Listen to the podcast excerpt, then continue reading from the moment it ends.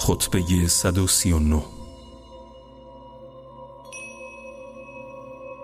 در سال 23 هجری وقتی در شورای شش نفره تنها با تایید داماد عثمان عبدالرحمن به عثمان رأی دادند و حقایق مسلم را نادیده گرفتند فرمود مردم هیچ کس پیش از من در پذیرش دعوت حق شتاب نداشت.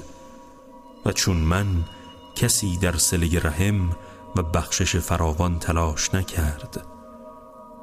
پس به سخن من گوش فرادهید و منطق مرا دریابید.